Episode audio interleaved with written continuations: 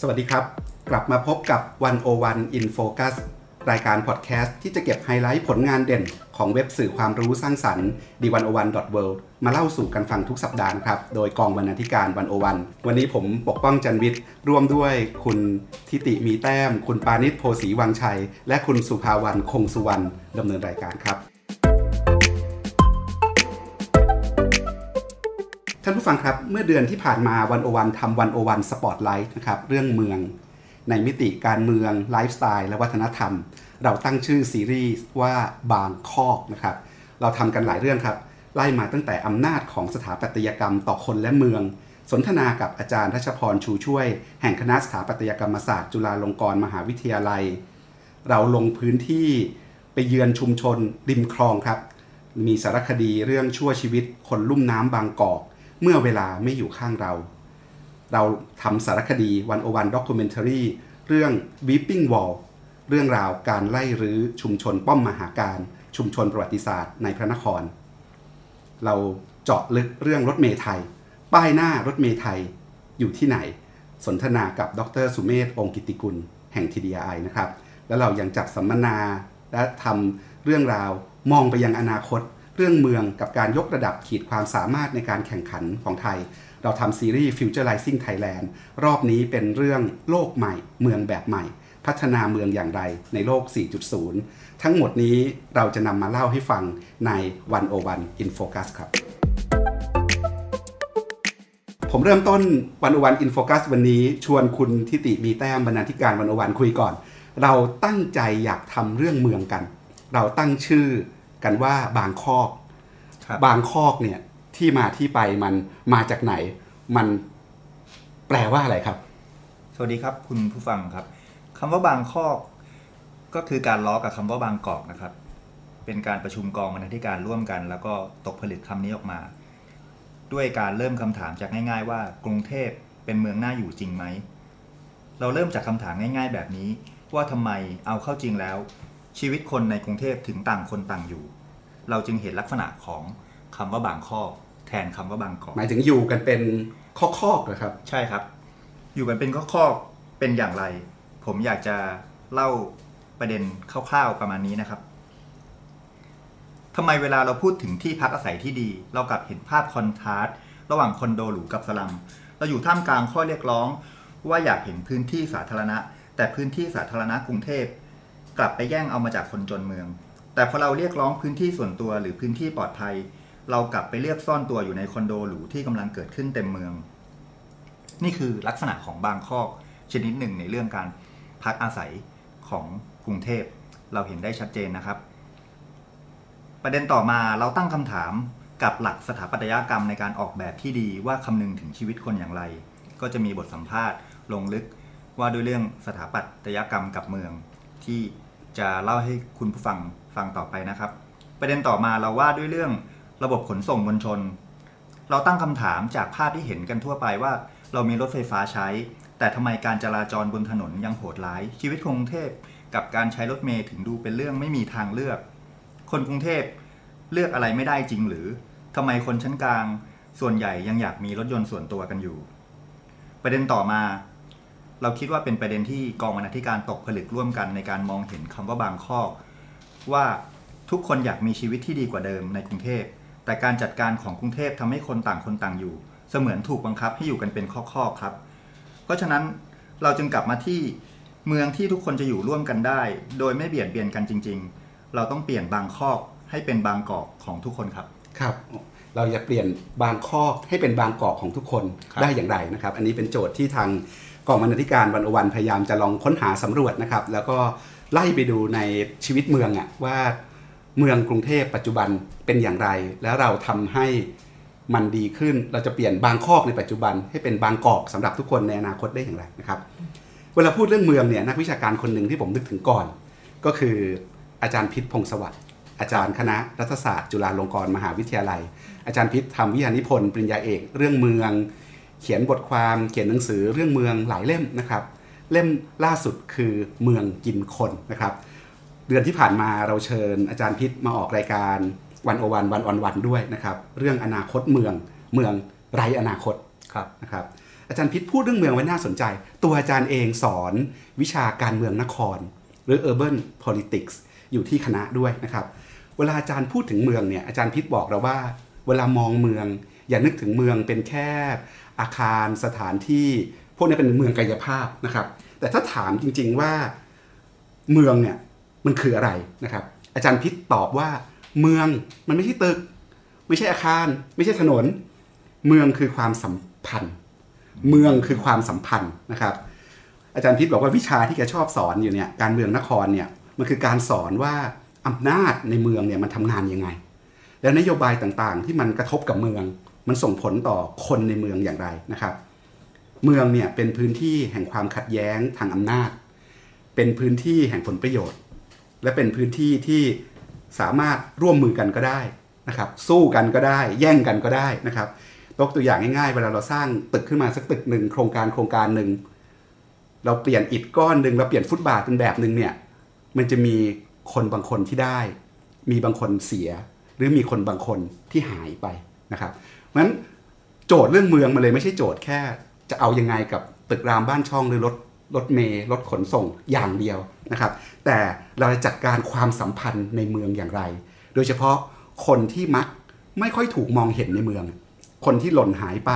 คนเล็กคนน้อยนะครับ คนด้อยโอกาสทำอย่างไรให้เมืองมันเป็นเมืองของทุกคนนะครับ ถ้าเราสนใจแต่ตัวเองชีวิตชีวิตที่ดีขึ้นของเราเนี่ยก็ต้องตั้งคำถามด้วยนะครับ เรามีรถไฟฟ้าใช้ แต่คำถามกลับกันคือเอ๊ะแล้วเราทำให้ชีวิตของใครแย่ลงบ้าง ชีวิตคนหนึ่งที่ดีขึ้นมันทำให้ชีวิตคนอื่นแย่ลงไหมยังไง เมืองพัฒนาไปข้างหน้าจนที่บางคนบางกลุ่ม ไม่มีที่อยู่หรือเปล่านะครับอาจารย์พิษบอกว่าคุณสร้างแต่คอนโดเนี่ยคอนโดส่วนใหญ่ก็จะมีแนวโน้มที่ไม่มีร้านอาหาร เราต้องพึ่งพิงพึ่งพาอาหารในซอย ตลาดสดอาจจะหายไป สุดท้ายก็ต้องมาแย่งกันกินความมั่นคงทางอาหารของชีวิตในเมืองก็ลดลงนะครับ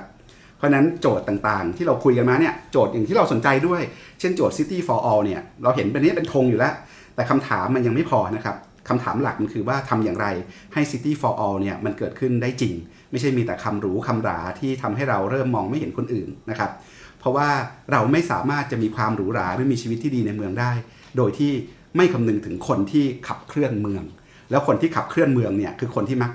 จะถูกเราหลงลืมนะครับก็คือคนงานก่อสร้าง นะครับพ่อแม่พี่น้องที่มาช่วยเป็นแม่บ้านทำงานให้เราพี่วินมอเตอร์ไซค์นะครับฉะนั้นสำหรับอาจารย์พิษเนี่ยอาจารย์พิษบอกเราครับว่าเมืองที่ดีคือเมืองที่เคารพคนที่หลากหลายนะครับและเคารพความหลากหลาย อาจารย์บอกว่าผมจะไม่ตั้งคำถามหรอกว่าเมืองไหนดีที่สุด เวลาดูเมืองอื่น เราต้องตั้งคำถามว่าเมืองนั้นเนี่ยเคารพคนในเมืองที่หลากหลายอย่างไร ก่อนจะบอกว่าอยากได้คลองหรืออยากได้สวนสาธารณะแบบนี้ในบ้านเราจังเลย เราทำได้ แต่คำถามคือถ้าทำแล้ว คนที่เคยอยู่ตรงสวนสวยๆหายไปไหนกันหมดล่ะ เมืองที่ดีเนี่ยเป็นเพราะการออกแบบที่ดีเท่านั้นจริงหรือนะครับแต่มาโจทย์มันอยู่ที่ด้วยด้วยเรื่องพวกนี้ด้วยนะครับว่า แล้วคนแต่ละคนเนี่ยจะมีค่าของชีพที่พอจะอยู่ในเมืองนั้นได้อย่างไรทำไงให้แต่ละคนเนี่ยสามารถ enjoy หรือรื่นรมกับสวนสาธารณะที่สร้างขึ้นใหม่ได้เท่า ๆกัน นั่นแปลว่าคนทำงานก็ต้องมีเวลาว่างด้วย ไม่ใช่เฉพาะคนชั้นกลางในเมืองด้วยนะครับ แต่รวมถึงคนที่ทำงานหลากหลายรูปแบบนะครับ รวมถึงคนที่มีฐานะความเป็นอยู่ไม่ดีเท่าชนชั้นกลางนะครับ ฉันอยากได้สวนสาธารณะแล้วคนที่เดิมจะอยู่ตรงไหนนะครับ ในทางกลับกันถ้าคุณต้องการให้คนเหล่านี้มาทำงานในเมือง แต่คุณไม่ให้สิทธิของเขาที่จะอยู่ในเมืองนะครับ มันก็จะเป็นเมืองที่ดีได้อย่างไรนะครับ อาจารย์ก็พูดถึงคำหนึ่งนะครับ คือ right to the city นะครับหรือสิทธิของคนที่จะอยู่ในเมืองนะครับ อันเนี้ยเรื่อง right to the city เนี่ยมันคอยเตือนเราให้เห็นนะครับว่าเวลาทุกครั้งที่เราต้องการจะคิดอยากจะเปลี่ยนเมืองทำอะไรในเมืองเนี่ยต้องคิดด้วยว่ามันจะกระทบใครนะครับ แล้วใครที่ว่าเนี่ยไม่ได้แปลว่าต้องเป็นคนที่เป็นเจ้าของที่ดินหรือมีทะเบียนบ้านในกรุงเทพเท่านั้น แต่คือทุกคนที่เขาอยู่ที่นี่ ทุกคนที่ทะเบียนบ้านเขาอาจจะอยู่ที่ต่างจังหวัด แต่เขามาทำงานที่กรุงเทพก็ต้องถือด้วยว่าเขาอะคือคนเมือง เพราะเขาคือคนที่ทำให้เมืองเนี่ย เขาเป็นคนที่หล่อเลี้ยงชีวิตของเมืองนะครับ เพราะฉะนั้นเมื่อเขาสร้างประโยชน์ให้เมือง เขาก็ควรจะต้องมีสิทธิ์ในเมืองนะครับ ถ้าเราอยากให้มีคนล้างจานทำอาหารทำถนนให้สวยงามนะครับ ก็ต้องดูแลคนเหล่านี้นะครับ ต้องทำให้เขามีสิทธิ์ในเมือง ไม่ใช่เขาไปอยู่ตามรูที่ล้อมรอบด้วยคอนโดนะครับ บางชุมชนเราบอกว่าเอ้ยคนอยู่แล้วสกปรกคุณไม่อยากให้เขาอยู่นะครับ แต่คนเหล่านั้นเนี่ยเป็นคนที่มารับจ้างซักเสื้อผ้าทำความสะอาดในบ้านของคุณนะครับเมืองไทยเนี่ยอาจารย์พิษบอกว่าเราไม่ค่อยพูดถึงเรื่อง affordable housing คือที่พักอาศัยที่อยู่ได้เขาอยู่ได้ทุกคนควรจะมีบ้านนะครับน้อยมากที่คนจะพูดถึงเรื่องนี้นะครับ แต่ว่าในต่างประเทศเนี่ยเราพูดถึงเรื่องพวกนี้ คือโจทย์หลักคือทุกคนควรจะมีบ้านเป็นของตัวเอง และเป็นบ้านที่ตัวเองสามารถซื้อหาได้ ไม่ใช่อยากจะมีบ้านสักหลังหนึ่งโหต้องกู้ยืม กู้หนี้ยืมสินกันล้นพ้นตัว อย่างนั้นน่ะยังไม่ใช่ชีวิตที่ดี เพราะนั้นโจทย์เรื่อง right to the city ก็โยงไปที่เรื่อง affordable housing แล้วลำพังเอ่อมันปล่อยให้ตลาดทำงานไม่ได้ เรื่องพวกนี้บางทีเป็นเรื่องสวัสดิการทางสังคม รัฐก็ต้องเข้ามาช่วยดูแลจัดการ รัฐต้องเข้ามามีบทบาทในการจัดหาที่อยู่อาศัยให้กับคนอย่างจริงจังอาจารย์พิษบอกว่าลำพังแค่นโยบายอย่างบ้านมั่นคง หรือบ้านเอื้ออาทรเนี่ยก็ยังไม่เพียงพอในเรื่องเหล่านี้นะครับอาจารย์พิษทิ้งท้ายอยู่ประโยคหนึ่งน่าสนใจเหมือนกัน บอกว่า สำหรับกรุงเทพเนี่ยถ้ามองมันกรุงเทพเนี่ยมันเป็นมันไม่แน่ใจว่าเป็นเมืองน่าอยู่หรือเปล่า คนบอกว่ากรุงเทพเนี่ยเป็นเมืองน่าเที่ยว แต่แกแกบอกว่าเมืองน่าเที่ยวกับเมืองน่าอยู่เนี่ยไม่เหมือนกันนะนะครับครับจะว่าไงครับบอกว่ากรุงเทพเนี่ยมันเป็นเมืองที่มันมีทุนเชิงสัญลักษณ์นะมีภาพลักษณ์ของประเทศที่ต้องแบกไว้ย่านเก่าก็ถูกจินตนาการ ให้เป็นพื้นที่ทำการแสดงของวัฒนธรรมขนาดใหญ่ เรามีจินตนาการที่อยากให้เมืองชั้นในของกรุงเทพเนี่ยเป็นเหมือน theme park นะครับ theme park คือเป็นเหมือนสวนสนุกเชิงวัฒนธรรมขนาดใหญ่นะครับครับ แล้วเราทุกคนรู้สึกว่าเฮ้ยเราภาคภูมิใจกับมันนะครับ เราอยากมีเมืองที่เป็นความฝันว่าจะต้องสว่าง สะอาด สงบ สวยดำรงไว้ซึ่งเอกลักษณ์เก่าของเมือง แต่ในทางหนึ่งคุณก็ทิ้งข้าวสารไม่ได้ ก็ให้มันอยู่ในรูนั้นน่ะแต่ที่เหลือล่ะใช่ไหมครับป้อมมหาการสุดท้ายก็ต้องไป ทุกวันนี้ตรงนั้นเหลือส้วมอันเดียวตั้งอยู่กลางสวนสาธารณะ การมีสวนสาธารณะก็ต้องตั้งคำถาม ว่ามันสาธารณะยังไง คือมันใช้ได้แบบสาธารณะจริงไหมทุกคนมาใช้มันจริงไหมนะครับ เมืองแบบที่เราต้องการสำหรับอาจารย์พิษแล้วเนี่ยคือเมืองที่น่าอยู่นะครับ ไม่ใช่แค่เมืองน่าเที่ยว เมืองน่าเที่ยวเนี่ยมันดูตื่นเต้นมันวูบวาบนะมาไปอยู่ไม่กี่วันก็รู้สึกสนุกสนานกับมัน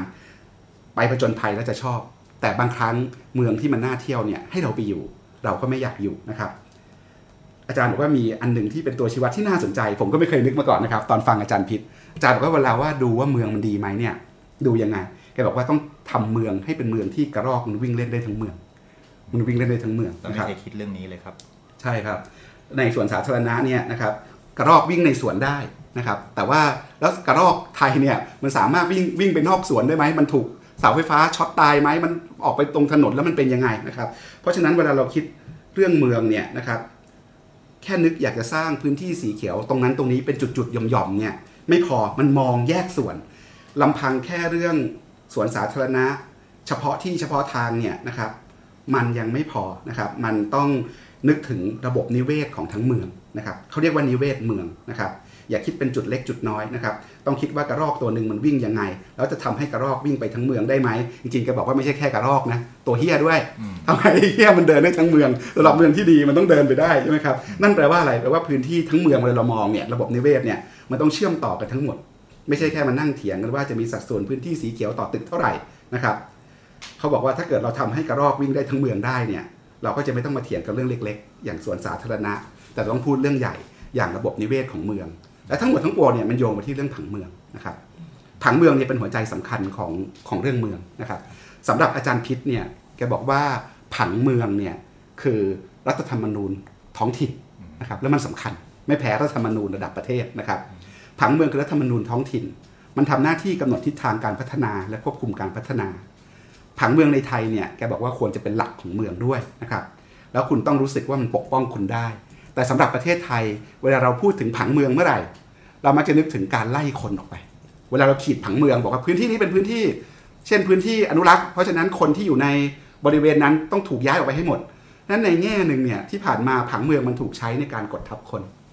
มันในการไล่คน แต่จันพิษชวนมองใหม่ว่า ถ้าเรามองผังเมืองเป็นรัฐธรรมนูญของท้องถิ่นเนี่ย ผังเมืองจะมีหน้าที่ในการปกป้องคนได้อย่างไรนะครับ เช่นแยกคนออกจากพื้นที่อุตสาหกรรมใช่ไหมครับ อยากทำอุตสาหกรรมอากาศไม่ดีไปอยู่รวมกันตรงนั้น อย่าเอาโรงงานอุตสาหกรรมมาปะปนกับพื้นที่ที่เป็นคนอยู่อาศัย อย่างนี้คือผังเมืองในแง่ของการปกป้องคนนั้นสิ่งต่างๆ เหล่านี้คือประเด็นที่อาจารย์พิษมาชวนเรามองเมืองในมุมใหม่ ในมุมที่เรามักจะไม่ค่อยได้ได้มองและไม่ค่อยคิดนะครับ เรื่องผังเมืองเรื่องทำไงให้เป็นเมืองกระรอกวิ่งได้ทั้งเมืองนะครับเมืองในมิติความสัมพันธ์ เมืองในแง่ของโครงสร้างอำนาจต่างๆพวกนี้นะครับ แล้วมันก็ทำให้เห็นว่าเมืองมันเต็มไปด้วยหลายมิติโจทย์การพัฒนาในเมืองไม่ใช่แค่การสร้างสร้างสร้างสร้างสร้าง ไม่ใช่แค่การเพิ่มรายได้ เพิ่มรายได้เพิ่มรายได้ แต่เป็นโจทย์ที่ต้องเห็นหัวคนทุกคนนะครับ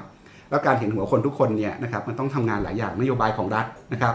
แล้วต้องคำนึงถึงหลาย ๆ ศาสตร์ นักรัฐศาสตร์แบบอาจารย์พิษ นักเศรษฐศาสตร์นะครับรวมถึงคนที่เกี่ยวพันกับเมืองโดยตรงเลย คือสถาปนิกครับนะครับสถานักสถาปัตยกรรมศาสตร์ทั้งหลายนะครับเพราะว่าอาคารสถานที่เนี่ย มันก็จะไม่ใช่แค่ตึกแล้ว อาคารสถานที่มันมีส่วนในการเชฟชีวิต เชฟวิธีคิด เชฟความสัมพันธ์ ระหว่างคนกับตึก และคนกับคนด้วยกันเอง วันโอวันเดือนที่แล้วเราโชคดีมากเลยครับ เรามีโอกาสได้ไปสัมภาษณ์ อาจารย์ประจำภาควิชาผังเมืองนะครับ คณะสถาปัตยกรรมศาสตร์ จุฬาลงกรณ์มหาวิทยาลัยนะครับ อาจารย์ผู้ช่วยศาสตราจารย์ ดรรัชพรชูช่วยนะครับ อาจารย์รัชพรเนี่ยนอกจากจะเป็นอาจารย์ประจำคณะสถาปัตยกรรมศาสตร์แล้ว อาจารย์ยังเป็น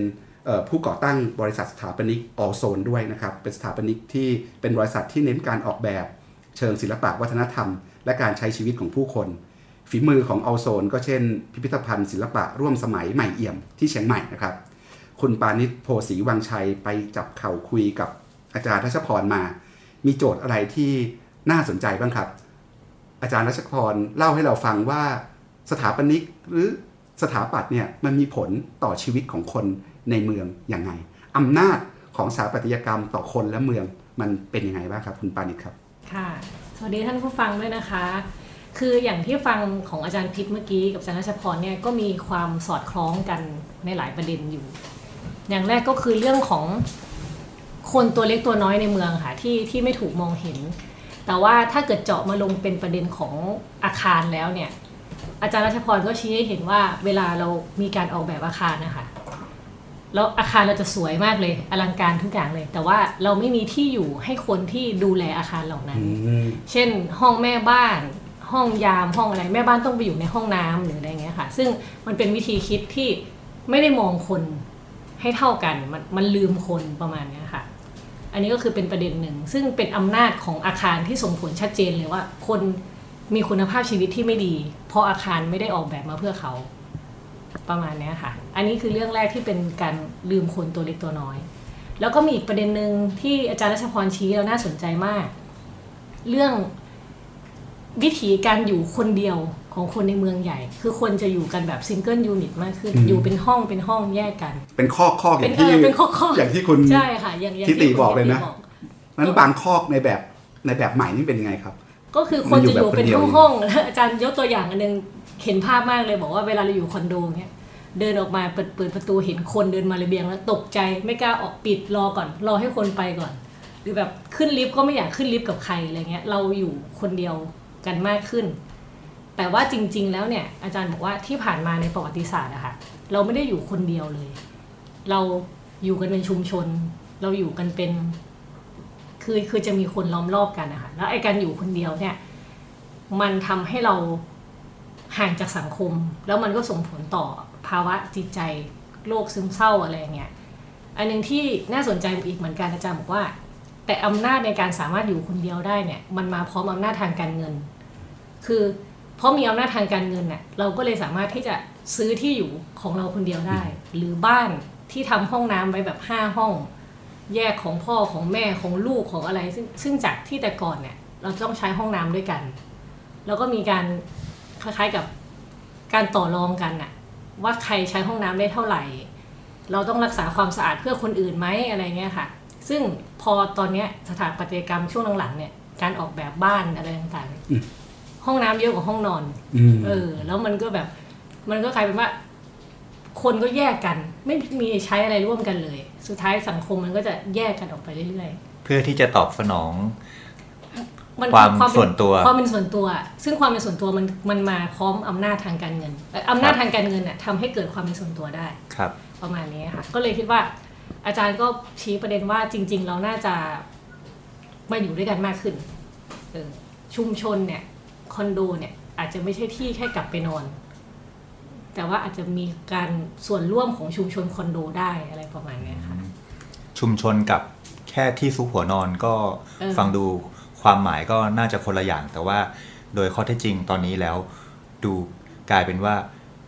ความหมายของชุมชนจะดูเหมือนเป็นแค่ที่ซุกหัวนอนจริง ๆ นะครับ ใช่ค่ะ เหมือนคนกลับบ้านไปเพื่อนอน แต่ว่าไม่ได้ไม่ได้มีความ แล้วจริง ๆ อะ ชุมชนแบบคอนโดอะค่ะมันเกิดขึ้นเยอะมากในกรุงเทพมันมันไม่ใช่ชุมชนแบบเดิมแล้ว ครับ คนมันมันขึ้นที่สูงขึ้นเลยครับมิติที่อาจารย์เล่าก็สะท้อนเรื่องความเหลื่อมล้ำนะครับในหลายมิติ ทั้งเป็นเมืองที่หลงหลงลืม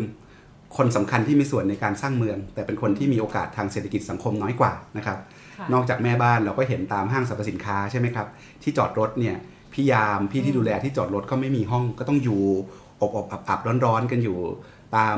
ทางเดินที่จอดรถนั่นแหละนะครับค่ะแล้วมันก็โยงไปถึงเรื่องคอนโดคอนโดอย่างที่คุณปานิชเล่าให้ฟังเนี่ยมันโยงไปกับเรื่องอำนาจซื้อมันก็โยงไปถึงเรื่องมิติเรื่องความเหลื่อมล้ำที่มันโยงไปกับเรื่องชีวิตไลฟ์สไตล์ที่อยู่คนเดียวมากขึ้นค่ะมันเห็นเป็นภาพใหญ่เดียวกันหมดเลย อันนี้ก็เป็นโจทย์ที่ที่คล้ายๆ กับที่อาจารย์พิชชวนเราคุยนะครับว่า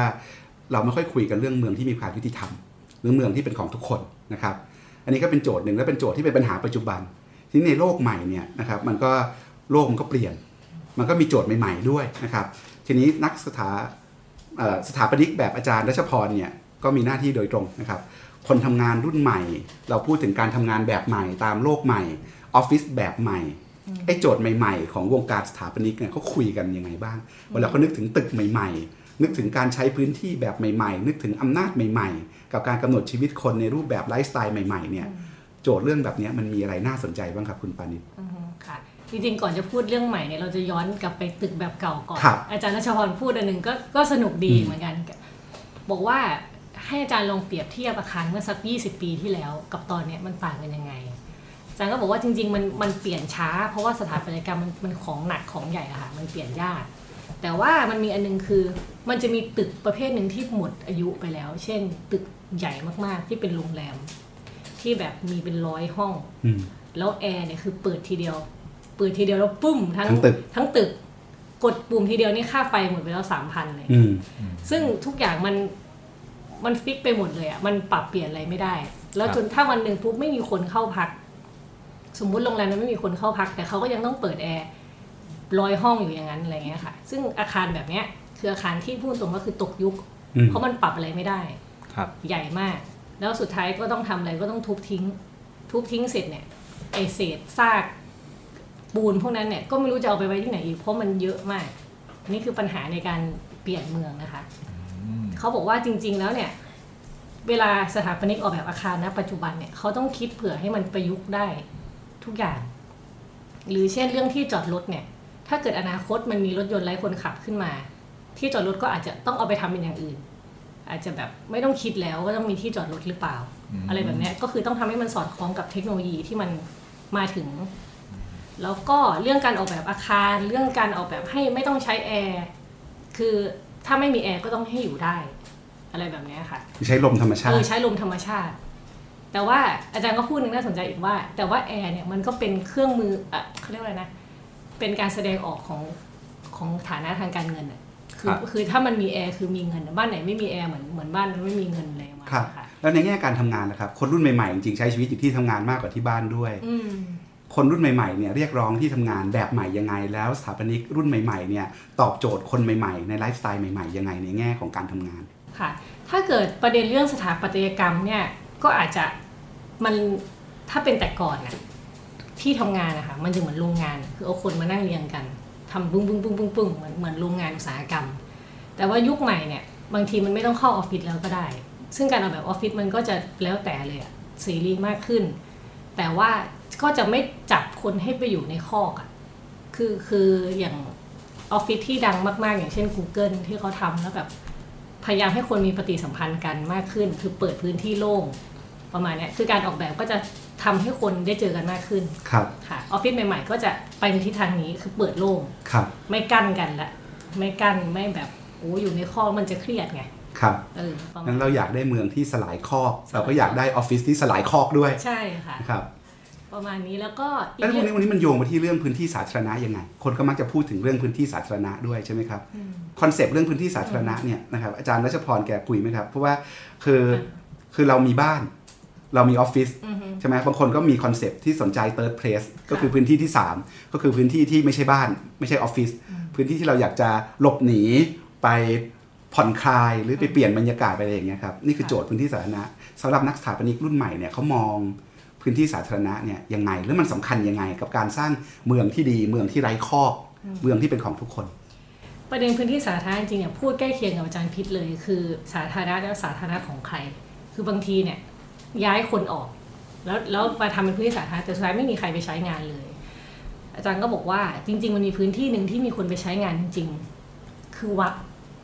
วัดเนี่ยเป็นพื้นที่สาธารณะที่มีอยู่แล้ว แล้วก็เยอะแล้วมันก็ใช้งานได้จริง แกบอกว่าพื้นที่สาธารณะมันไม่ มันไม่จำเป็นต้องเป็นสวนสีเขียวเท่านั้น มันมีหลายอย่าง เช่นแบบพนักงานพารากอนอย่างเงี้ยเข้าเที่ยงกิน คือเขาไม่มีอำนาจคือเขาอาจจะไปซื้อของกินในพารากอนไม่ได้อืมเขาก็ซื้อข้าวมานั่งกินที่วัดปทุมวนารามอะไรครัปบระมาณเนี้ย สิ่งเนี้ยคือสวนสาธารณะจริงอืมๆที่คนในเมืองใช้จริง ๆ อาจารย์ก็บอกมองว่าพื้นที่สาธารณะเราต้องเราต้องพยายามไม่มองว่ามันต้องเป็นพื้นที่สีเขียวเท่านั้น แต่มันคืออะไรก็ได้ที่คนมาใช้งานได้จริง ๆ แล้วก็ต้องมองคนมันไม่ใช่ว่าคิดเฉพาะว่าโอ้จะมีคนมาวิ่งจ็อกกิ้งหรือคนที่แบบมีเวลาในการมาปิกนิกอะไรเงี้ยมันอาจจะมีบางคนที่ไม่ได้มีเวลา แต่อยากใช้พื้นที่สาธารณะในบางช่วงของวัน แปลว่าในมุมของอาจารย์รัชพรพื้นที่สาธารณะไม่ใช่เรื่องของการแค่อยากพักผ่อนใช่ค่ะเท่านั้นใช่ค่ะแต่เป็นการให้ทุกคนได้คืออยากจะเข้ามาไปร่วมทำอะใช้ไรก็เอออยากใช้อะไรก็ให้ใช้ได้ น่าสนใจนะครับ เรื่องนี้เราก็ไม่เคยคิดกันมาก่อน ใช่ค่ะ แล้วก็อีกเรื่องหนึ่งก็คือเรื่องชุมชนเนี่ย เวลาเรามองว่าชุมชนใดชุมชนหนึ่งเนี่ยมันเก่ามันโทรมหรือสกปรกหรืออะไรเงี้ยแล้วเราเอามาทำเป็นพื้นที่สาธารณะดีกว่า แล้วก็ยกชุมชนออกไป ซึ่งสิ่งนี้มันบางทีมันมันเป็นวิธีคิดที่มันมันเฮี้ยนเตียนไปหน่อยหมายความว่า เราถ้ามันรู้สึกว่ามันสกปรกหรือว่าไม่สะอาดเรียบร้อยเนี่ยเราก็เข้าไปจัดการให้มันดีขึ้น ไม่ใช่ว่ายกออกแล้วเอาสวนมาวางแทนชุมชน ประมาณเนี้ยค่ะ ที่ครับอาจารย์พูดถึงประเด็นพื้นที่สาธารณะครับ ก็เป็นประเด็นที่น่าสนใจนะครับ เราพูดถึงพื้นที่สาธารณะด้วยเราพูดถึง third place คือพื้นที่ที่ 3 ด้วยพื้นที่ที่ไม่ใช่บ้านกับที่ทำงาน ที่โจทย์สำคัญคือเอ๊ะทำยังไงถึงจะให้มันหลากหลาย ปัจจุบันนี้เราพูดถึงพื้นที่ที่3เนี่ยเราใช้กันแต่ห้างอยู่แต่ห้าง ทุกคนก็ไปห้างโรงหนังนะครับ แต่ว่าในเมืองที่ดีเนี่ยพื้นที่ที่เป็นพื้นที่ที่3เนี่ยมันก็จะมีความหลากหลายค่ะพิพิธภัณฑ์ดีๆ อาร์ตแกลเลอรี่ดีๆนะครับแล้วร้านอาหารดีๆ ร้านกาแฟดีๆ แบบที่ทุกคนมันเข้าถึงได้ด้วย ไม่ใช่มีแต่คนรวยเท่านั้นที่เข้าถึงได้ค่ะแต่สำหรับกรุงเทพเนี่ยพื้นที่ที่มีคนนั่งอยู่หรือมีคนใช้อยู่ พอๆกับบ้านและที่ทำงานน่ะคือบนถนนครับรถมันติดนะครับ เป็นพื้นที่ที่สามที่คนไม่ค่อยอยากไปนั่ง แต่ว่าโดยชีวิตของคนที่อยู่ในคอกอืมในบางกอกบางคอกของเราเนี่ยมักจะอยู่ก็คือบนรถเมย์นะครับ บนรถยนต์ส่วนตัวนะครับ ในเดือนที่ผ่านมาเนี่ยคุณสุภาวรรณคงสุวรรณไปขึ้นรถเมย์นะครับขึ้นรถเมย์ชิดในไปคุยกับดรสุเมธองค์กิตติกุล ผู้อำนวยการวิจัยด้านนโยบายการขนส่งและโลจิสติกส์ สถาบันวิจัยเพื่อการพัฒนาประเทศไทยหรือ TDI นะครับ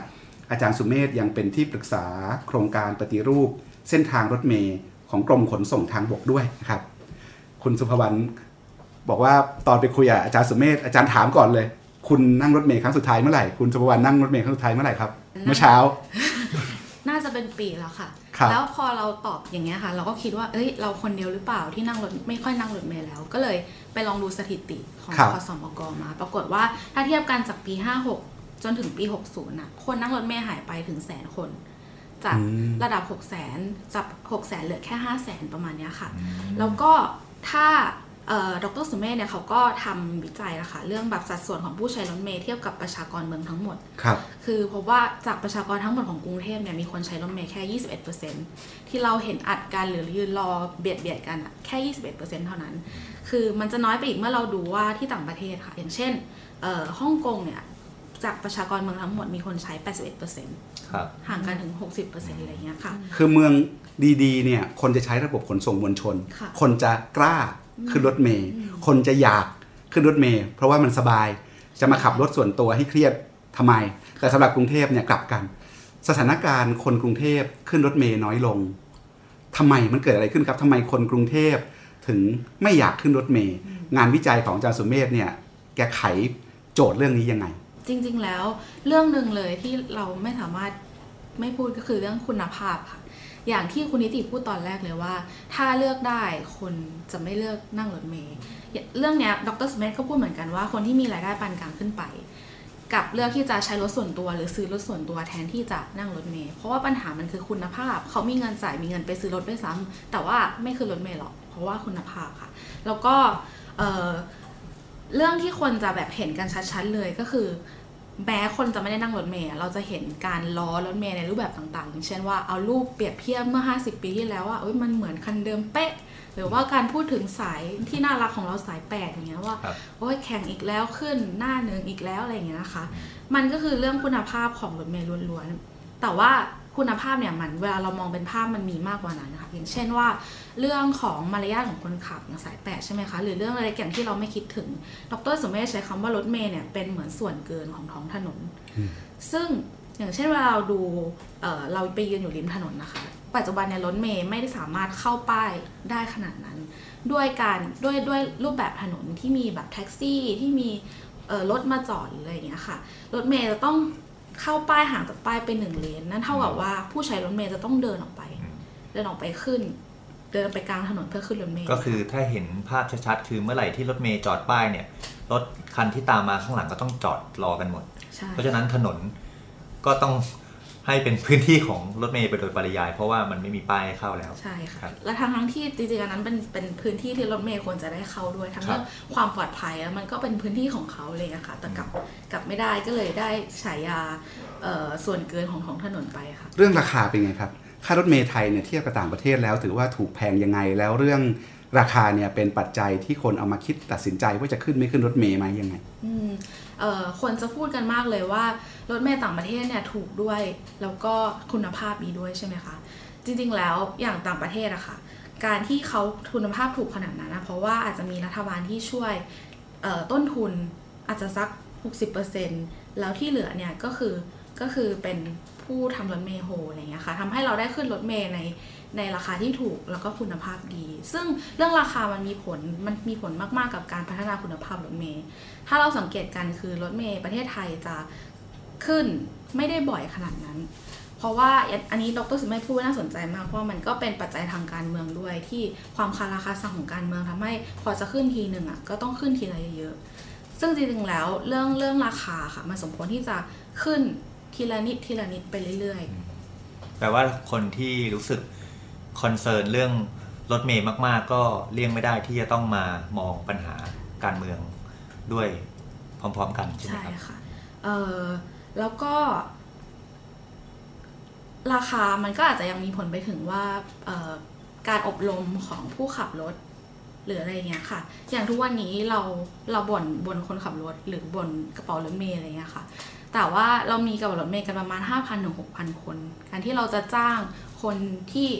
ให้บริการอย่างดีใน 5,000 6,000 คนในทีเดียวเนี่ยมันก็อาจจะเป็นไปไม่ได้ แล้วที่สำคัญต้นทุนที่ต่ำของรถเมล์ทำให้ผู้ที่ประกอบอาชีพ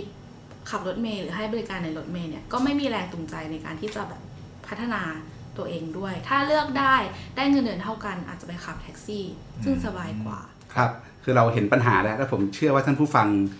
ทุกคนที่ฟังรายการอยู่เนี่ยคงจะมีประสบการณ์เผชิญ กับปัญหาที่คุณสุภวรรณเล่าให้ฟังอยู่ในชีวิตแน่นอนนะครับ ทีนี้อาจารย์สุเมธเนี่ยก็เป็นคนที่ทำวิจัยเรื่องนี้อย่างต่อเนื่อง แล้วทางออกของปัญหาคือยังไง เราได้ยินคำว่าปฏิรูปรถเมย์มาตั้งแต่โบราณกาลแล้ว แต่เราก็ยังเห็นว่ารถเมย์เนี่ยเป็นเป็นสิ่งที่ดำรงคงอยู่ในประวัติศาสตร์มาแทบจะมีการเปลี่ยนแปลงน้อยมาก ๆเลยนะครับ ป้ายหน้าของรถเมล์ไทยอยู่ตรงไหน เราจะปฏิรูปรถเมล์ไทยให้ดีขึ้นได้ยังไง อาจารย์สุเมธมีคำตอบเรื่องนี้ยังไงบ้างครับ อาจารย์สุเมธก็แน่นอนว่ามันต้องเกิดการเปลี่ยนแปลง ซึ่งการเปลี่ยนแปลงเนี้ยอาจารย์สุเมธก็ได้แนะนะนำในหลาย ๆ ในหลายมุมมาก อย่างเช่น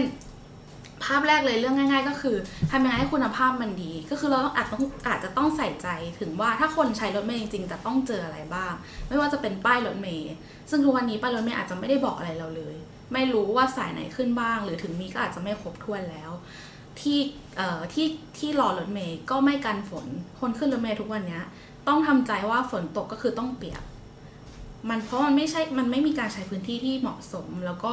น้อยมากที่เราจะเจอป้ายรถเมย์มีที่กำบังอะไรอย่างเงี้ยค่ะครับแล้วเรื่องอื่นๆล่ะครับ อย่างเรื่องเส้นทางแหละเราบอกว่าเส้นทางรถเมย์ก็จะเดิมๆนะแต่ว่าถนนกรุงเทพเปลี่ยนไปแล้ว ความหนาแน่นกรุงเทพเปลี่ยนไปแล้ว เส้นทางเดินรถมันควรจะต้องเปลี่ยนไปไหมทำยังไงถึงจะพัฒนาคุณภาพของออทั้งคนขับทั้งกระเป๋านะครับหรือเราใช้เทคโนโลยีอะไรมากับการเดินรถได้ได้มากขึ้น เช่นต้องมีกระเป๋าไหมเช่นทำไงให้คนที่รอรถเมย์เนี่ยพอรู้คร่าวๆว่ารถเมย์จะมาเมื่อไหรไม่ใช่นั่งรอไปเรื่อยๆ อะไรแบบเนี้ย สิ่งเหล่านี้อาจารย์สุเมธแกมีคำตอบไหมครับ อย่างแรกเลยค่ะ เรื่องเส้นทางอาจารย์แกพูดถึงประสบการณ์ของตัวเองเลยว่า นั่งสาย 8 แฮปปี้แลนด์สะพานพุทธเนี่ยมาตั้งแต่เด็ก ทุกวันเนี้ยสาย 8 ก็คือแฮปปี้แลนด์สะพานพุทธเหมือนเดิมครับทั้งที่จริงๆแล้วความเป็นเมืองอะค่ะ ยิ่งเมืองไทยมีซอกมีซอยเยอะ ทุกอย่างมันเปลี่ยนไปตลอดเวลา จริง ๆ แล้วรถเมย์คือ คือการขนส่งที่ควรจะปรับเปลี่ยนตามเส้นทางแต่ว่าเราเราไม่ได้มีการปรับเส้นทางเลย อีกแล้วก็ เเวลาเวลาเราเดินทางไปไหนอะค่ะ ขึ้นรถเมย์เนี่ยมันก็อาจจะไม่ได้ไปถึงที่หมายเลยทีเดียว มันก็ต้องอาศัยการเชื่อมต่อกับอื่นๆด้วยนะคะ แต่ทุกวันนี้เวลาเราลงรถไฟฟ้ามาบางทีก็ไม่เจอป้ายรถเมย์คือต้องเดินต่อไปอีก ครับ คุณสุภาวรรณเปิดประเด็นน่าสนใจ เป็นประเด็นสุดท้ายที่เราอยากจะชวนคุณสุภาวรรณคุยเนี่ยนะครับ ว่าเมืองที่ดีเนี่ยระบบทั้งหมดมันเชื่อมต่อกันหมดเลยสำหรับ กรุงเทพมหานครหรือประเทศไทยนี่เป็นไปได้ไหมครับ ที่รถเมล์รถไฟฟ้า รถใต้ดินเรือ มันจะเชื่อมต่อกันเป็นระบบเดียวดรสุเมธมีความหวังกับเรื่องนี้ไหมหรือว่าหมดหวังไปแล้ว หรือถ้าเกิดจะทำให้ได้ มันต้องทำยังไง ถึงจะเกิดการเชื่อมต่อในเมืองได้ คุยกันเนี่ยดรสุเมธพูดไวมากว่ามันเปลี่ยนได้ แต่มันต้องค่อยๆ เปลี่ยนและที่สำคัญมันต้องแข็งแรง แล้วเปลี่ยนยังไงครับดรสุเมธมีคำตอบไหมว่าเปลี่ยนยังไงจริงๆ แล้วจากที่เราฟังนะคะ แกอาจจะไม่ได้พูดเป็นคำตอบที่ชัดเจนครับแต่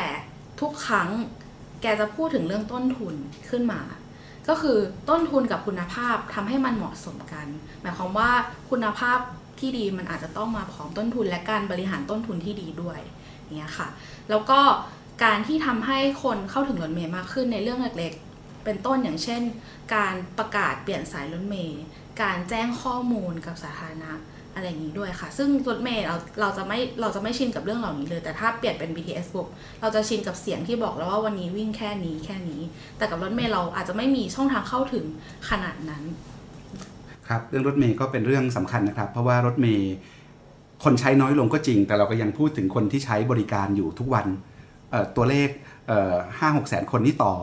ต่อวันต่อวันนะครับ เพราะฉะนั้นเป็นคนจำนวนมากโดยเฉพาะเป็นคนที่อาจจะไม่ได้มีรายได้มากพอที่จะขึ้น หรือใช้บริการระบบขนส่งมวลชนอย่างอื่น เพราะนั้นสำหรับผมเนี่ยบนท้องถนน ท้องถนนไม่ได้มีไว้สำหรับรถเท่านั้นนะครับท้องถนนไม่ได้มีไว้สำหรับคนมีเงิน เพราะนั้นเราก็ต้องคิดว่าถ้าจะทำให้กรุงเทพเป็นเมืองของทุกคนได้ ระบบขนส่งมวลชนแบบไหนที่จะขนคนทุกคนได้ และทุกคนคนทุกคนเนี่ยมีปัญญาที่จะขึ้นปัญญาที่จะใช้บริการได้ด้วยและทุกอย่างมันโยงกันหมดนะครับอันนั้นก็เป็นโจทย์ที่ผมคิดว่าเราก็ต้องอหาคำตอบกันต่อไป แล้วก็ต้องจับตาดูนะครับการปฏิรูปรถเมย์ ที่ทุกคนใช้ใช้ประโยชน์กันเยอะๆนะครับงั้นจากรถเมย์ก็ชวนนั่งรถเมย์ไปป้อมมหาการกันดีกว่านะครับเดือนเดือนที่แล้วเนี่ยเราเปิดรายการใหม่ของ One O One ด้วยนะครับ One O One Documentary นะครับที่เราจะพาไปสำรวจโลกจริงนะครับในมิติต่างๆ ในสังคมไทยนี่แหละนะครับ แล้วตอนแรกของ One O One Documentary เนี่ยนะครับก็เป็นตอนที่ว่าด้วย ป้อมมหากาฬนะครับ ผมชวนท่านผู้ฟังนั่งรถเมย์ไปป้อมมหากาฬนะครับ คุณทิติมีแต้มลงพื้นที่ไปนะครับ ตอนเราคิดโจทย์กันเรื่องบางข้อ เราอยากทำสารคดีสักชิ้นหนึ่งทำไมคุณทิติถึงเลือก พื้นที่ป้อมมหาการเป็นจุดประเดิมในการ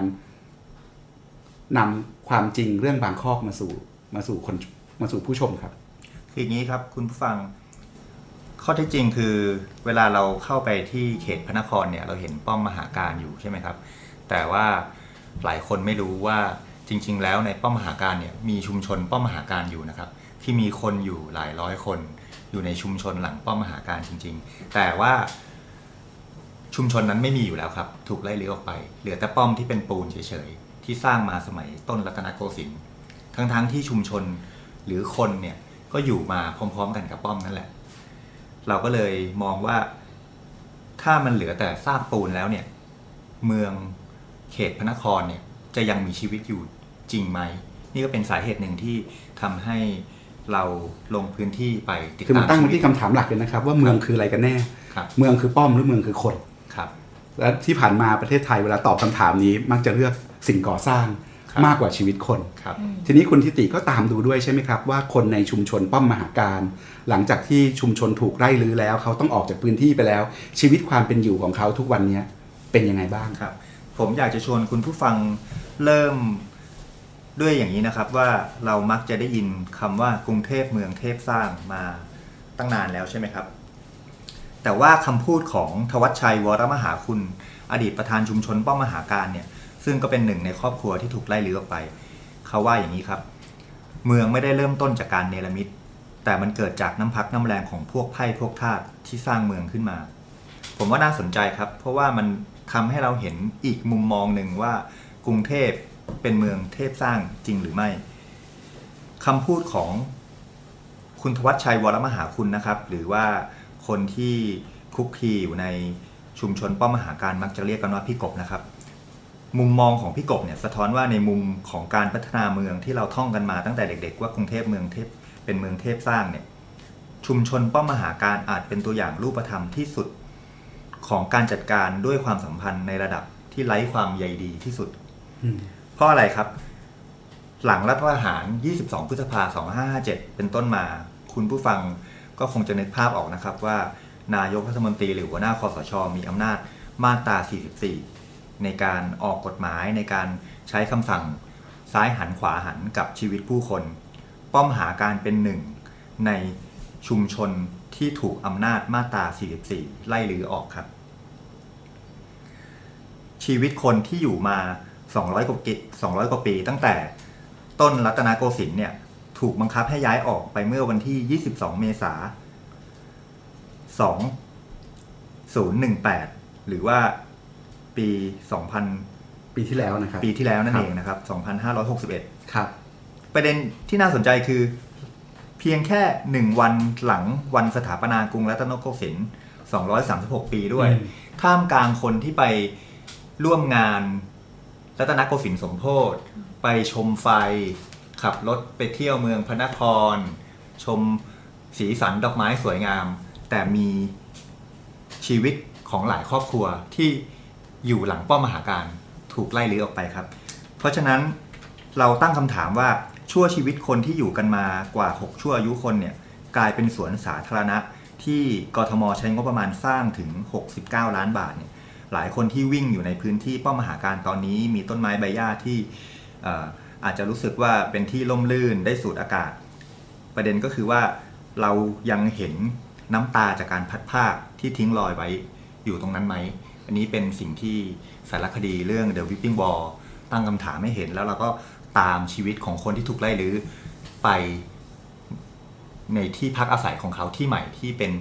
แค่ข้อข้อหนึ่งที่เขารอที่จะมีชีวิตที่ดีกว่า ครับครับ นอกจากฟังแล้วอยากให้ไปชมกันครับ อยากให้อยากชวนคุณผู้ฟังไปชมคลิปสารคดีเรื่องนี้นะครับ ในเว็บไซต์ d 1 1 w o r l d นะครับ เป็นครับสารคดีที่ผมคิดว่าเราเห็นชีวิตจริงนะครับของคนกรุงเทพ เหมือนเรานะครับคนกรุงเทพเหมือนเรา แต่ชะตากรรมเนี่ยไม่เหมือนเรานะครับไปดูว่าชีวิตเขาเป็นอย่างไรนะครับ แล้วมันมีบทเรียนอะไรที่เราเรียนรู้ในเรื่องการพัฒนาเมืองได้บ้างครับ ในคลิปเนี่ยครับจะมีรายละเอียดของการทำงานภาพสารคดีของช่างภาพสารคดี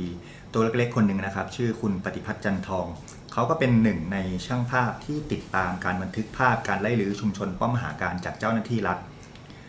ในมุมมองของคุณปฏิพัฒน์จันทองเนี่ยที่สารคดี The Whipping Wall ได้ติดตาม คุณปฏิพัฒน์ไปอีกทีนะครับ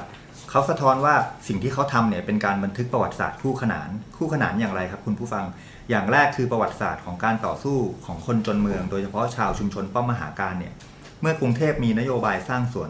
สาธารณะ ต้องการให้กรุงเทพเมืองชั้นในหรือเขตพระนครหรือราชดำเนินเป็นเหมือนชองเอลิเซ่แบบประเทศฝรั่งเศส เราอาจจะเห็นกัน ในตามภาพยนตร์ที่รู้สึกว่าน่าอยู่ใช่ไหมครับ แต่ประเด็นคือการอยากได้ชองเอลิเซ่เนี่ยคือการไล่ลื้อชุมชนออกไป คนในประเด็นต่อมานะครับ คนในชุมชนเริ่มรวมตัวกันเข้มแข็งมีการจัดเวรยามเฝ้าระวังความปลอดภัยจากผู้ไม่หวังดี ดังที่เรามักจะได้ยินข่าวเสมอนะครับ ว่าชุมชนไหนที่เป็นเป้าของการถูกไล่ลื้อเนี่ยเดี๋ยวก็จะมีไฟไหม้เกิดขึ้นตามมา มากกว่านั้นกระทั่งว่าถูกใส่ร้ายว่าเป็นชุมชนยาเสพติดด้วยซ้ำ ชุมชนป้อมมหาการถูกใส่ร้ายแบบนี้มาตลอดนะครับ แต่ความเข้มแข็งของพวกเขาเนี่ยได้ทำให้นักวิชาการด้านประวัติศาสตร์ นักวิชาการสถาปัตยกรรม หรือแม้นักศึกษา นักกิจกรรมจำนวนมากเข้ามามีส่วนร่วมในการช่วยอธิบายความสำคัญของลมหายใจของเมืองว่าชีวิตของชาวชุมชนป้อมมหาการมีความสัมพันธ์อย่างไรในการหล่อเลี้ยงชีวิตชีวาของเมืองชั้นในหรือเขตพระนคร นี่คือสิ่งที่คุณปฏิพัฒน์จันทองช่างภาพสารคดีมองเห็น แล้วเราก็เลือกที่จะ เดินตามติดตามไปถ่าย อย่างที่สองที่คุณปฏิพัฒน์จันทองเนี่ย ได้เห็นแล้วก็สะท้อนออกมาเนี่ย เป็นประวัติศาสตร์คู่ขนานก็คือ ประวัติศาสตร์ในปัจจุบันบันทึกและสะท้อนว่าท้ายที่สุดความเข้มแข็งของชาวชุมชนป้อมมหาการเนี่ยครับไม่ว่าจะกระตือรือร้นยังไงก็ตาม สุดท้ายก็ไม่สามารถต้านทานอำนาจรัฐได้ เพราะฉะนั้นความพ่ายแพ้ของชาวป้อมมหาการที่ถูกไล่ลื้อออกไป ก็ไม่อาจการันตีให้ชุมชนเมืองอื่น ๆ จะไม่ถูกไล่ลื้อได้ ถ้า เจ้าหน้าที่รัฐหรือกรุงเทพมหามหานครต้องการจะทำจริง ๆ นี่เป็นสิ่งที่สื่อมวลชนตัวเล็กๆให้ความสนใจ และทำความและทำความจริงให้ปรากฏเป็นคำถามที่ว่ากรุงเทพเราจะอยู่กันแบบนี้จริง ๆ ใช่ไหมครับนี่คือสิ่งที่ The Whipping Ball หรือว่า One o One Documentary ตอนแรกได้พยายามลงลึกติดตามชีวิตของคนจนเมืองตัวเล็กๆครับ ครับ ก็เป็นคำถามที่ทิ่มแทงไปในหัวใจคนเมืองนะครับ เราจะอยู่กันอย่างนี้จริง ๆ ใช่ไหมนะครับ จากชีวิตหรือชะตากรรมของคนบนดินนะครับ วันอวันยังลงพื้นที่เรายังไปทำสารคดีนะครับ คุณปานิชโพสีวังชัยลงพื้นที่ คราวนี้เป็นชุมชนริมคลองครับ ชุมชนบ้านปูน ชุมชนบางอ้อ คุณปานิชลงพื้นที่ไปดูชีวิตคนบางกอกริมคลองแล้ว ชีวิตความเป็นอยู่ยังไง เป็นยังไงครับ ยังเจอโจทย์คล้าย ๆ กับชุมชนป้อมมหาการไหมค่ะ ก็บอกก่อนว่าทำเรื่องชีวิตคนริมคลองนะคะ แต่ว่าขับรถไปครับเพราะว่านั่งนั่งเรือไปไม่ได้เพราะท่าเรือปิดหมดแล้ว อืมคือชุมชนแทบจะตัดขาดกับแม่น้ำมีกำแพงกั้นขึ้นมาเลยดูแค่นี้ก็น่าสนใจเอแล้วอเพราะว่ากลายเป็นแบบจริงๆ อยากจะเริ่มเรื่องจริง ๆ ที่ตั้งชื่อเรื่องว่าชั่วชีวิตคนลุ่มน้ำบางกอก เมื่อเวลาไม่อยู่ข้างเราเนี่ยจริงๆจะบอกว่าชีวิตคนลุ่มน้ำบางกอกเปลี่ยนไปจากเดิมมาก นะคะ ซึ่งจริงๆเนี่ยตอนเนี้ยไปเปิดดูบันทึกขององลีมูโออะค่ะนักสำรวจชาวฝรั่งเศสที่เขามาบางกอกตอนสมัยรัชกาลที่สี่ครับเขาก็อธิบายเลยว่าเมืองแห่งนี้เป็นเมืองที่คนอยู่บนน้ำเขาบอกว่าถ้ามองไปเนี่ยคนทำอยู่สองอย่าง ก็คือถ้าไม่นั่งเท้าศอกมองจากระเบียง ก็นอนเอกขเนกในท้องเรือที่ลอยล่องอยู่เหนือน้ำอันนี้คือภาพแรกที่มูโอเห็นบางกอกแม่น้ำเจ้าพระยาในสมัยรัชกาลที่สี่ แปลว่าในยุคนั้นคือคนอยู่กับน้ำจริงคนอยู่กับน้ำจริงๆแต่ว่าคุณปานิชไปทำเรื่องนี้ด้วยการขับรถไปโดยการขับรถไปน่าสนใจครับค่ะขับรถแล้วต้องจอดไกลๆด้วย เพราะว่าสุดท้ายแล้วมันเป็นซอยที่เล็กมากอืมเพราะว่ามันเป็นชุมชนที่เริ่มคือแต่ก่อนอะริมน้ำเคยเป็นเคยเป็นทางเข้าเคยเป็นทางเข้าครับ แต่ตอนเนี้ยริมน้ำก็ปิดทางเข้าในเมืองก็ปิดอีก ถูกเบียดบังด้วยการถูกเบียดบังสร้างอาคารใหม่ๆเสมอ ใช่ครัค่ะบต้องจอดรถไกลมากแล้วกว่าจะเลาะเข้าไปในชุมชนเหล่านี้ได้ ชีวิตปัจจุบันเป็นยังไงครับ ก็จริง ๆ หลักๆ ตอนนี้ชุมถ้าเอาแค่บ้านปูนก่อนเนี่ยเขาอยู่ริมสะพานพระรามแปดจริง ๆ เป็นชุมชนที่อยู่มาตั้งแต่สมัยอยุธยาอยุธยาตอนปลายแล้ว ก่อนที่จะย้ายเมืองหลวงกันเองนะคะ ส่วนมากเป็นคนผู้สูงอายุอยู่บ้าน แล้วก็คนรุ่นใหม่วัยรุ่นก็ย้ายที่ย้ายทางไม่อยู่แล้วพูดได้ว่าไม่อยู่แล้ว แล้วก็หลักๆ คือโฉนดที่ดินนะคะไม่ไม่เคยเป็นของชาวบ้านเลย เป็นโฉนดที่ดินเป็นชื่อของตระกูลใหญ่ แต่ชาวบ้านตระกูลเก่าแก่ด้วยตระกูลใช่ไหมเก่าแก่ตระกูลใหญ่ ซึ่งจริง ๆ ก็สืบเนื่องมาจากการย้ายเมืองหลวงมา อยู่ธนบุรีอยู่บางกอกอะค่ะ คนที่เป็นเจ้าของที่ดินในยุคนั้นก็ยังเป็นเจ้าของที่ดินอยู่ในปัจจุบัน แต่ว่าถึงแม้ว่าจะอยู่กันแบบกี่ชั่วอายุคน ก็ยังไม่เคยเป็นเจ้าของที่ดิน แต่ว่าเขาก็สร้างบ้านบ้านน่ะเป็นของเขาสร้างเอง ค่ะแล้วก็จากที่จินตนาการไว้พอไปลงพื้นที่จริงแล้วเจออะไรที่เซอร์ไพรส์บ้าง ที่ได้เรียนรู้อะไรใหม่ๆเฮ้ยชีวิตริมคลองอยู่กันแบบนี้เหรอหรือเจอปัญหาขนาดนี้เชียวหรือ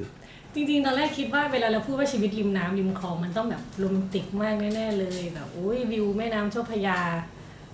คนซื้อคอนโดกัน 20-30 ล้าน เพื่อที่จะได้วิวแม่น้ำเจ้าพระยา แต่คนที่อยู่ริมแม่น้ำเจ้าพระยาจริงๆอะกับเจอภาวะที่แบบคือน้ำดำมากอะไรเงี้ยคลองที่ตัด มันจะมีคลองที่ตัดเข้าไปในหมู่บ้าน ก็ดำเต็มไปด้วยซากขยะซากขยะคือดำสนิทเลย เพราะว่ามันถูกมันมีโรงงานมีอะไรอย่างเงี้ยค่ะ ที่ส่งน้ำลงมาตามคลอง ชาวบ้านก็ต้องอยู่กับที่แบบนั้น เวลาฝนตกหนักมาก ๆ ก็น้ำท่วมทันที ไม่มีทางระบายน้ำตอกเล็กมาก ไฟตามซอยก็มีน้อย มันก็เลยกลายเป็นชุมชนที่เหมือนถูกทิ้งไว้ข้างหลังจริง ๆ ถูกทิ้งไว้กับริมน้ำ ในพื้นที่ในพื้นที่ที่มันไม่ได้เป็นที่นิยมอย่างนี้ดีกว่า ครับ ค่ะ เพราะว่าพื้นที่ริมน้ำบางบางที่ เช่นสี่พระยาหรืออะไรเงี้ย มันก็จะตุ้มตามตุ้มตามใช่ไหมคนก็จะเยอะ แต่ในบางชุมชนที่อยู่ริมน้ำในพื้นที่ที่มันเงียบๆอะ ก็จะกลายเป็นชุมชนแบบเหงาๆไปเลย เท่าที่เราไปคุยกับเขาชีวิตในฝันเขาคืออะไร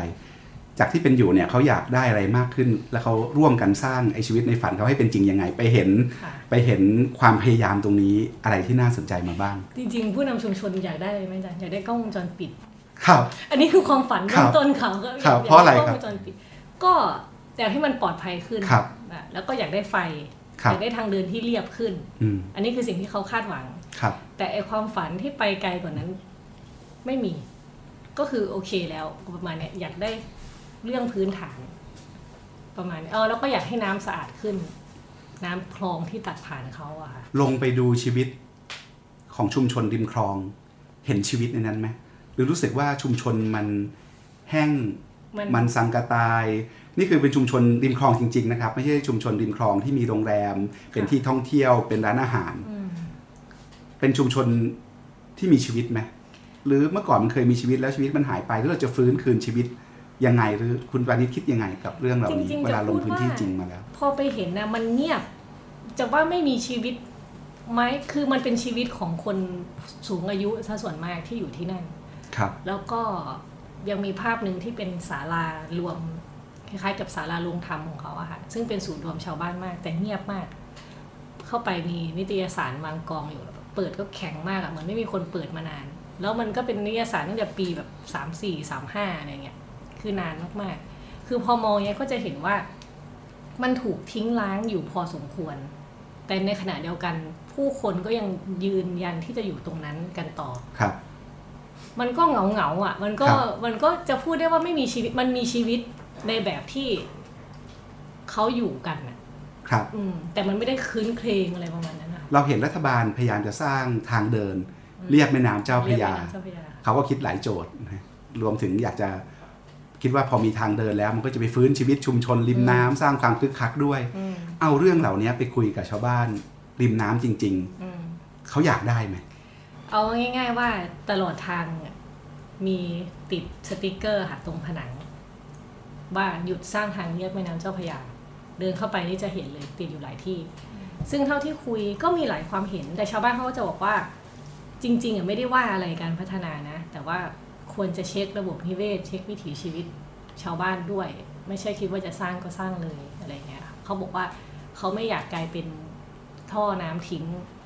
เออเขาไม่อยากให้แม่น้ำกลายเป็นท่อน้ำทิ้ง เขาอยากให้เป็นแม่น้ำมันเป็นแม่น้ำจริง ๆ ค่ะ แล้วก็เวลาสร้างทางเรียบมันจะบังบังบ้านเขาอะมันก็ทึบ มันก็อยู่กันแบบอึดอัดกว่าเดิมอึดอัดอยู่แล้วอึดอัดไปอีกอย่างเงี้ย ค่ะ ก็ควรจะมีการดูเป็นพื้นที่ไปด้วย ครับท่านผู้ฟังครับเราเห็นชีวิตจริงในกรุงเทพมหานครในบางข้อของเราเนี่ยนะครับ นี่เป็นปัญหาเรื้อรังนะครับ เป็นปัญหาเก่าแก่ที่เราไปเชิญกันมายาวนานนะครับ นอกจากนั้นนอกจากปัญหาเก่าแก่เราเนี้ยเรากำลังเข้าสู่โลกใหม่ เรากำลังมีโจทย์ท้าทายใหม่ ๆ เข้ามาด้วยนะครับ แล้วกรุงเทพเองเนี่ยไม่ใช่เมืองใหญ่เมืองเดียวอีกต่อไป urbanization หรือการหรือความเป็นเมืองที่ เพิ่มขึ้นมาการสร้างเมืองเนี่ยนะครับกลายเป็นเทรนด์ใหญ่ในโลกนะครับแล้วก็กระจายตัวไปทั่วทุกภูมิภาคในประเทศไทยก็ด้วยนะครับเรากำลังเข้าสู่ยุค urbanization นั้นเราจะเจอเมืองอีกเยอะเลยนั้นการมาสนใจเรื่องเมืองการมาศึกษาเรื่องเมืองเนี่ยเป็นเรื่องสำคัญ เพื่อที่ทำยังไงให้เมืองใหม่ๆ ที่จะเกิดขึ้นในเมืองไทยเนี่ยไม่เดินซ้ำรอยกรุงเทพในแบบที่เราไม่อยากให้ไม่อยากให้เดินนะครับ แล้วจริงๆแล้วเราพูดถึงเมืองเนี่ยเมืองมีความสำคัญนะครับ ต่อความสามารถในการแข่งขันของประเทศด้วยนะครับ นั้นโจทย์สุดท้ายที่วันนี้เราจะหยิบมาคุยกันเนี่ยคือโจทย์งานสำคัญที่วันโอวันทำร่วมกับสภาพัฒน์นะครับ คือเรื่อง Futurizing Thailand ครับการสร้างอนาคตไทยให้ทันโลกเนี่ยเมื่อเดือนที่แล้วเราโฟกัสที่เรื่องเมืองนะครับว่าโลกใหม่เมืองแบบใหม่ เราจะสร้างเมืองในยุค 4.0 อย่างไร แล้วเมืองสำคัญอย่างไร ต่อการพัฒนาขีดความสามารถในการแข่งขันของประเทศนะครับ คุณสุภาวรรณคงสุวรรณเกาะติดเรื่องนี้นะครับ เอ่อเรามีโจทย์อะไรที่น่าสนใจ เรามีคำตอบอะไรที่น่าสนใจจากงานเสวนาที่ทางวันวันกับสหพัฒน์ร่วมกันจัดงานบ้างครับ อย่างแรกเลยเราต้องมาคุยกันว่าทำไมเมืองมันถึงมีผลกับขีดจำกัดทางความสามารถ ขีดความสามารถในการแข่งขันคือครับวามแข่งขันครับค่ะก็เอ่อง่ายๆเลยค่ะ เมืองมันมาพร้อมกับโอกาสทางเศรษฐกิจ ตัวชี้วัดที่เราเห็นได้ง่ายก็คือว่า ถ้าคนประชากรเมืองเพิ่มขึ้น รายได้ในเมืองก็สูงขึ้นด้วย อย่างกรณีในประเทศไทยค่ะ ประชากรขยับขึ้นจากร้อยละสิบเป็นร้อยละสามสิบ ซึ่งทำให้รายได้ต่อหัวเพิ่มขึ้นเป็นสี่เท่าตัว หรือว่าถ้าเราพูดกันในระดับใหญ่กว่านั้น ถ้าเราสังเกตที่บริษัทข้ามชาติตอนนี้ เทรนด์การลงทุน เขาเปลี่ยนจากลงทุนระดับประเทศเป็นลงทุนกับเมือง ก็คือให้ความสำคัญกับเมืองมากขึ้น นอกจากนั้นเวลาเราได้ยินคำว่า urbanization โลกใหม่ เราจะนึกถึงเทคโนโลยีนวัตกรรมใช่ไหมคะ ซึ่งเทคโนโลยีนวัตกรรมเนี้ยมันก็ถูกใช้ไปกับเมืองทั้งหมดทั้งสิ้น มันอยู่ในทุกภาคไม่ว่าจะเป็นสาธารณสุข สิ่งแวดล้อมคมนาคม หรือการมีส่วนร่วมระหว่างภาคประชาชนด้วย ทีนี้การที่จะเป็นเมืองที่ดีได้ การที่จะทำให้ขีดความสามารถในการแข่งขันดีขึ้นได้เนี่ย เราจะต้องทำอะไรบ้างค่ะ ก็เราการสัมมนาครั้งนี้จัดขึ้นที่เชียงใหม่ ซึ่งพอเราพูดถึงเมืองเราก็ไม่ได้ถึงแค่กรุงเทพแล้วก็เชียงใหม่เป็นเคสตัดดี้ที่ดีมากที่เราจะสะท้อนภาพเมืองนะคะ อย่างแรกออองค์ประกอบของเมืองที่ดีอย่างแรกที่เราอยากพูดถึงก็คือเรื่องความเป็น inclusive ค่ะ การเป็นเมืองของทุกคน เรื่องนี้ค่ะคุณสุภาชัยเอี่ยมสุวรรณผู้ว่าราชการจังหวัดเชียงใหม่ก็ได้เล่าให้เราฟังว่า เอ่อ inclusive หรือเมืองของทุกคนเนี่ยเราจะมองแค่ว่าเมืองเป็นเมืองท่องเที่ยวเมืองเป็นเศรษฐกิจไม่ได้แต่เราต้องนึกถึงคนที่อยู่ด้วย ซึ่งในกรณีของเชียงใหม่อะค่ะเออมันเป็นส่วนผสมระหว่างเมืองท่องเที่ยวคือเมืองที่คนมากับเมืองที่คนอยู่ ซึ่งคนเนี่ยก็อยู่ในชนบทถึง 80%ของเมือง เพราะฉะนั้นเวลาเราจะพัฒนาเมือง ก็จำเป็นที่จะต้องถามและก็ใส่ใจไปถึงคนที่อยู่ด้วยอะไรอย่างเงี้ยค่ะ เมื่อมีการนำเทคโนโลยีเข้ามาใช้ อย่างเช่นมีการปรับเป็นสมาร์ทซิตี้กรณีของเชียงใหม่ก็คือ มีการสร้างจะมีการสร้างรถไฟฟ้าสายสีแดงขึ้นมา การทำแบบนี้ปุ๊บ เราก็ต้องคำนึงถึงว่ามันจะส่งผลดีกับการท่องเที่ยวอย่างไง ซึ่งก็เป็นเชิงในในเชิงเศรษฐกิจ แล้วคนในพื้นที่ล่ะจะใช้รถไฟฟ้านี้อยังไงได้บ้าง ซึ่งเทคโนโลยีมันก็จะอยู่ในทุกขั้นตอนเลยจริง ๆ บางคนก็จะบอกว่าจะต้องเปิดเวทีการสำรวจให้ฟังเสียงของคนในชนบทด้วย ซึ่งตรงนี้ก็สามารถใช้เทคโนโลยี Big Data เข้ามาช่วยในการเก็บข้อมูลได้อีก Inclusive Society คือเมืองที่ทุกคนใช้ได้จริง เราก็จะได้ยินคำหนึ่งที่ได้ยินบ่อยมากก็คือ เมืองเดินได้หรือ walkability ที่ทุกคนเคยได้ยินค่ะ ซึ่งตรงนี้นะคะในงานเสวนานี้ ผู้ช่วยศาสตราจารย์ ดร นิรมนเสรีสกุล ผู้อำนวยการศูนย์ออกแบบและพัฒนาเมือง ได้เล่าให้เราฟังว่าเมืองที่เดินได้เนี่ยควรจะมีลักษณะอย่างไรอย่างแรกเลยนะคะ เมืองเดินได้จะต้องทุกอย่างจะต้องอยู่ในระยะที่เดินถึง จะไปจากบ้านไปที่ทำงานเนี่ยควรจะเดินถึง แล้วก็ต้องมีพื้นที่สีเขียวมาคอยแทรก ต้องมีย่านชุมชนและเศรษฐกิจอยู่ในระยะที่กระจายตัวไม่กระจุกอยู่ที่ใดที่หนึ่ง แล้วก็ต้องมีศักยภาพที่จะเติบโตคือปรับปรุงได้ แต่ทุกวันนี้ค่ะภาพที่เราเห็นไม่ว่าจะเป็นเชียงใหม่หรือกรุงเทพเองออผู้ช่วยศาสตราจารย์ดรนิรบลเนี่ยบอกว่าเป็นเมืองที่เดินได้แต่อาจจะเดินได้ไม่ดีนัก เช่นเราสังเกตได้ง่ายๆเลยก็คือ เรื่องทางเท้าหรือทางข้ามถนน มันอาจจะไม่ต่อเนื่อง อย่างเช่น นึกภาพถนนคนเดินนิมมานเหมินเนี่ยข้ามถนนลำบากมาก มีรถแต่ว่าไม่มีทางข้าม หรือว่าทางเท้าเดินเองเนี่ยก็ใกล้ใกล้ถนนมาก แล้วก็ไม่เชื่อมต่อกัน บางจังหวะเดินได้ บางจังหวะก็เดินไม่ได้อะไรอย่างเงี้ยค่ะ นอกจากนั้นคุณสมบัติของความเป็นเมืองที่ดีอีกอย่างนะคะก็คือเออเราควรจะ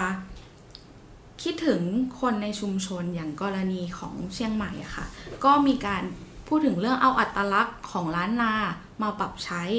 เช่น เออไม่ว่าเราจะพูดถึงงานฝีมือ วัดเกษตรกรรม หรือเมืองเชียงใหม่เมืองกาแฟ มีร้านกาแฟกว่า 2,000ล้าน เราก็ควรที่จะให้ความสำคัญตรงนี้ แล้วก็เมืองเชียงใหม่เนี่ยเป็นเมืองที่มีสตาร์ทอัพจำนวนมากนะคะ แล้วก็ทำรายได้ให้กับเมืองในจำนวนมากทีเดียว เพราะฉะนั้น ถ้าเราโฟกัสไปในจุดที่มันเป็นจุดเด่นของคนเมือง แล้วก็คนเมืองทำเนี่ยมันก็จะมีโอกาสที่ทำให้เราพัฒนาความเป็นเมืองได้ดีขึ้นอีกค่ะ ก็น่าสนใจนะครับ ถ้านึกย้อนไปที่อาจารย์พิษพงศวัสดิ์ได้พูดตอนต้นว่าเมืองที่ดีคือให้สังเกตง่ายๆจากการดูกระรอกวิ่งไปได้ทั้งเมืองหรือเปล่าเนี่ยก่อนที่จะไปถึงขนาดนั้นเนี่ยเราก็มาเริ่มดูกันว่าคนเนี่ยมันสามารถเดินถนนไปได้จริงหรือเปล่านะครับเดินได้อย่างเดียวก็ยังไม่พอนะครับ ต้องเดินดีด้วยอ่านนะครับครับครับ ท่านผู้ฟังครับจะเห็นว่าโจทย์ใหญ่เรื่องเมืองเนี่ยยากขึ้นกว่าที่เราเคยเข้าใจกันนะครับ เมืองในยุคใหม่เนี่ยต้องตอบหลายโจทย์ แล้วเราพูดถึงการพัฒนาเมือง ไม่ใช่แค่พูดถึงมิติทางเศรษฐกิจเท่านั้น แต่มิติเรื่องคนหายไปไม่ได้เลยนะครับ เรื่องคนเรื่องคุณภาพชีวิตที่ดีของคน แล้วคนที่เราพูดถึงกันคือคนทุกคน ทุกอาชีพ ทุกชนชั้น ทุกฐานรายได้ ทุกสถานะทางสังคม เมืองที่ดีที่เราคุยกันในช่วงหลังเนี่ย มันก็มีองค์ประกอบหลายอย่างนะครับ เราพูดถึง smart city กันเยอะนะครับ เป็นเมืองที่ใช้เทคโนโลยี เทคโนโลยีถ้าใช้ดีๆ ใช้อย่างไรให้มันช่วยลดความเหลื่อมล้ำของเมือง ไม่ได้ใช้ในฐานะที่ยิ่งเพิ่มความเหลื่อมล้ำให้กับเมืองนะครับ ใช้ได้ดีคนก็สบายขึ้นความเหลื่อมล้ำก็ลดลง อันนี้ก็เป็นโจทย์ใหญ่ที่เราต้องคิดกันอีกเยอะเลยครับ smart city อย่างเดียวยังไม่พอ ใครจะได้ใช้ประโยชน์จากไอ้ smart city ที่ว่าเฉพาะคนมีตังค์เฉพาะคนมีฐานะเท่านั้นถึงจะเข้าถึง smart city ได้ หรือเป็น smart city ของทุกคน